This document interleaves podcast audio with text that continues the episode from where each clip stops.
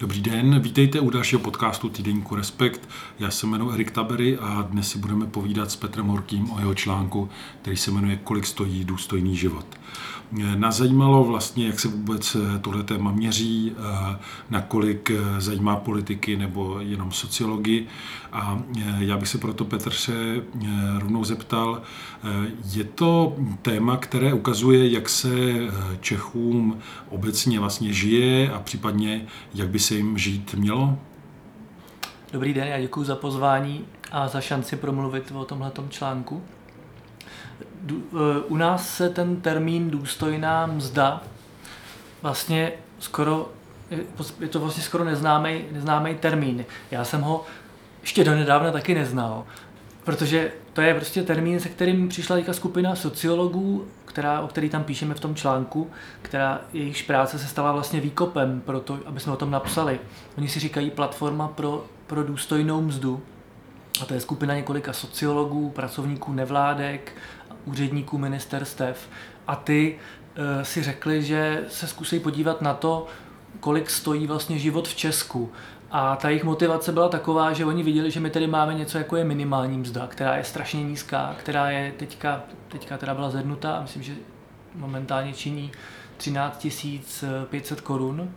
A ale, ale, ale vlastně kdo tuhle tu minimální mzdu pobírá, tak je, tak je, pod, tak je pod hranicí chudoby, po té, co hmm. vlastně zaplatí odvody státu.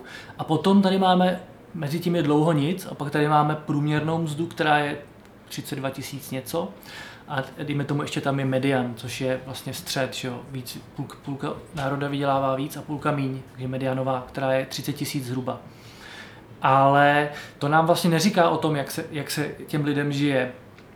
A tak tahle ta skupina si řekla, že se zkusí spočítat vlastně náklady běžného života v Česku. To znamená, za kolik se dá bydlet, tak aby to bylo považované za normální život. Jak se, za kolik se dá nakupovat potraviny, aby člověk měl nějaký vyvážený jídelníček, eh, kolik by měl člověk strávit času na dovolený mimo domov, aby si stihnul odpočinout a tak. A oni vlastně spočítali tu částku na 30 tisíc a tahle ta zpráva proletěla médiama a když jsem si četl komentáře pod těma článkama, tak většina tam psala, že to je komunismus a že se zbláznili a, a že, eh, že ať si jako kde žijou, že jsou to naivkové.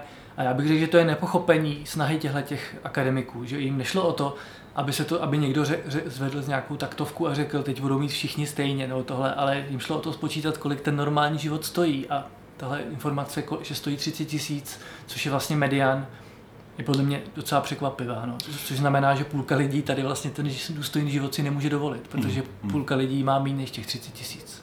Tady je vůbec jakoby zajímavé, jak, jak, jak je těžký uh, vlastně celou řadu eh, témat jako otevírat jenom jako k debatě a, úvaze, jak se té společnosti jakoby vede právě s tím, že okamžitě se objevují ty nálepky a, a komunismus a nevím co všechno. A přitom vlastně mě na, na tom textu, na tom tématu, vlastně, které, které, které si psal, eh, přišlo zajímavé to, eh, právě to hledání, jo, protože tam jsou od toho, jak jako eh, ideální prostor by měl mít člověk v bytě a, a i ten volný čas. A samozřejmě člověku dochází, že to neznamená, že by na to měl mít každý nárok jako automaticky, protože to se nedá e, e, zajistit. Nicméně ta úvaha vůbec o tom, jak bychom jako definovali vlastní prostor a je ostatním mi přijde hodně důležitá. Z toho se vlastně nabízí otázka, co by podle tebe vlastně s tou informací, která se pořád hledá, že jak jsi sám říkal, vlastně na tom se furt pracuje, co by si s tím eh, případně potom ta společnost nebo politici nebo tak mohli počít v té rovině, aby to nebylo přesně, jak jsi říkal, tady schvalujeme hned nějaký zákon, ale aby se posouvala ta debata o, o kvalitě, kvalitě života. No, my, my, já jsem se o tom s těmi politiky snažil trochu bavit, což zabírá nějakou porci toho textu. A vlastně se to dá rozdělit ty jejich reakce do dvou skupin.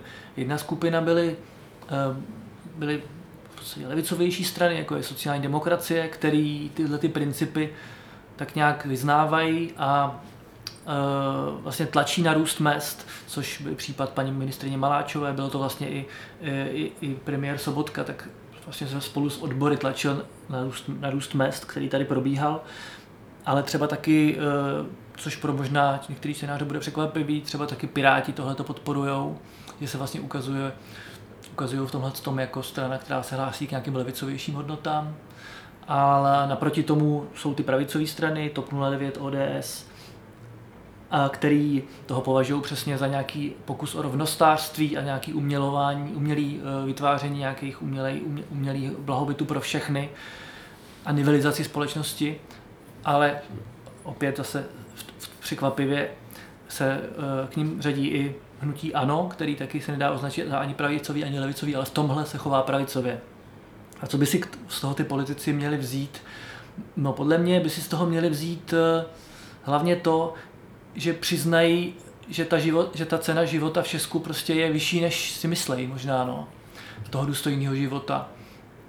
Což je ale těžký, protože když přiznáme, že důstojný příjem je 30 tisíc, tak co potom budeme říkat důchodcům, kteří pobírají třeba 12 tisíc?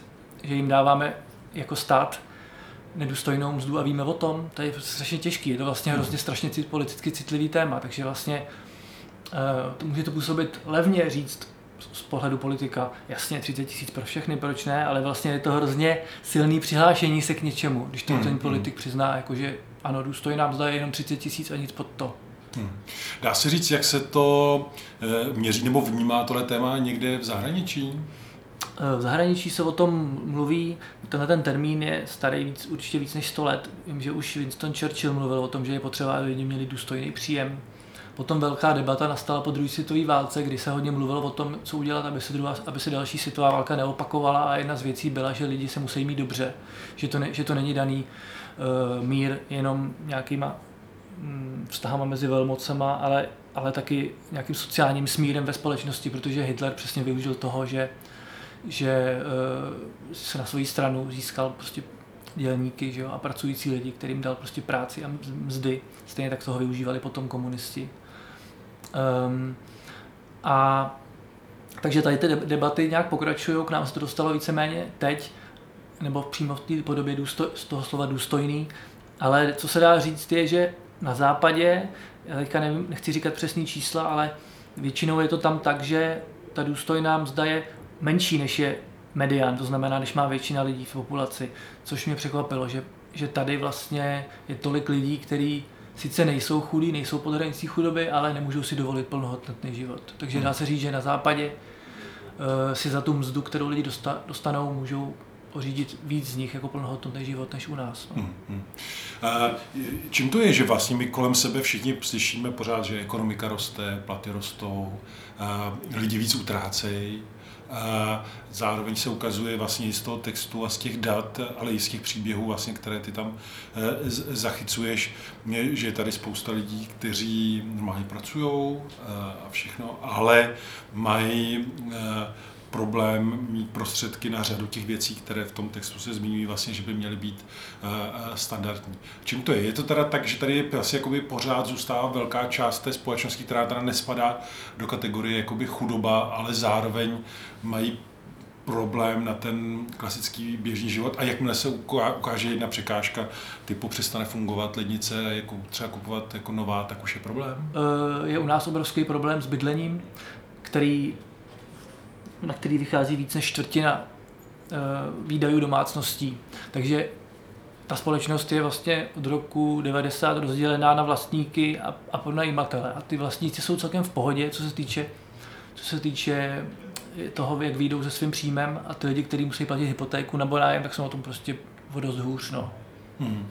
A dá se říct, eh, jestli se ta situace v Česku nějakým způsobem spíš stabilizuje, nebo narůstá ten problém? Právě protože třeba toho bydlení není dostatek, takže se zdá, že v blízké budoucnosti by to mohlo být horší, nebo, nebo to tak není? To je velká otázka. Já ne, ne, nevím, jestli jsem úplně kvalifikovaný na to jí odpovědět, ale já bych si trošku dovolil být optimista. Aspoň podle, pokud teda se bude dařit té ekonomice, tak když se podívám na ty čísla, co jsem viděl, tak eh, opravdu eh, příjmy mzdy rostou, vlastně bohatne i ta nejchudší část, což je vidět na tabulce, která ukazuje eh, materiální deprivaci, že vlastně před v roce 2005, dám jenom jeden příklad, si týdenní dovolenou nemohlo dovolit 40% lidí, dneska je to 20%. Stejně tak neočekávaný výdaj 10 tisíc, přes 40% lidí si ho v roce 2005 nemohla dovolit a dneska jenom taky 20%. Auto, skoro 20% lidí si ho nemohlo dovolit v roce 2005 a dneska 5% lidí hmm. si ne, nemá na auto, že vlastně ta společnost nějak bohatne, ale zároveň se objevují e, nové otázky, že možná bychom jí měli měřit jinak, tu chudobu nebo, nebo ten kvalitu života, protože tyhle ty, tahle materiální deprivace vůbec neskoumá třeba zadluženost lidí, eh, nezobrazují se v ní exekuce, které jsou specificky český problém v rámci Evropy.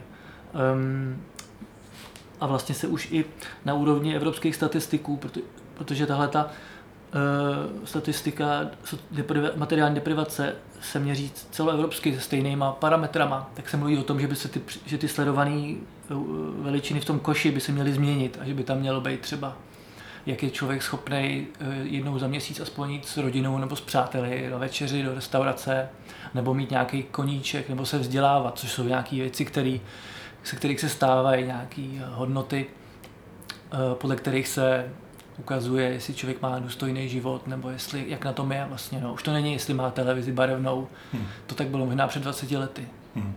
Ty jsi psal nedávno, vlastně jsi měl takový text o, o podobě práce, a, a proměně práce. Eh, a mě by zajímalo, jak, eh, jestli si myslíš, že vlastně ta česká stabilita, řekněme, tady zatím, jestli je jakoby, nakolik je ohrožená tím, že bude přibývat nějaké automatizace, že bude, že přeci jenom jako pořád ta česká ekonomika není zaměřená na tu nějaký ten vyšší nadstandard, ale na tu montovnu v uvozovkách, ty to jako celkem zjednodušu, je to pro nás nějaké riziko nebo není? No, já bych řekl, že to určitě riziko je, vzhledem k tomu, kolik, jak, velkou, jak velký procento zdejšího HDP tvoří vlastně výroba automobilů a na to navázaný průmysl. Tak to je velká výzva. No. Na druhou stranu, eh, ty velké podniky dělají hodně proto, aby, aby drželi krok s tou dobou, Škodovka se snaží naskakovat na elektromobilitu. Konec konců i tenhle týden vlastně představí první český elektromobil Citygo.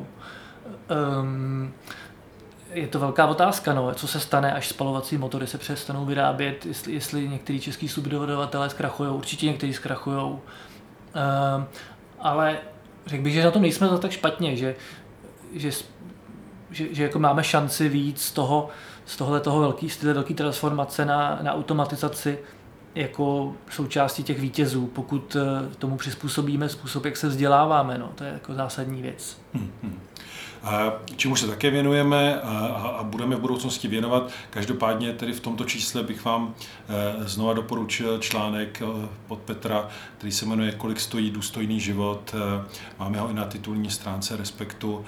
Petři, díky moc za to, že jsi přišel a s vámi se těším na další vydání podcastu Týdenku Respekt. Taky díky za pozvání a zdravím čtenáře Respektu i ty, co ho běžně nečtou.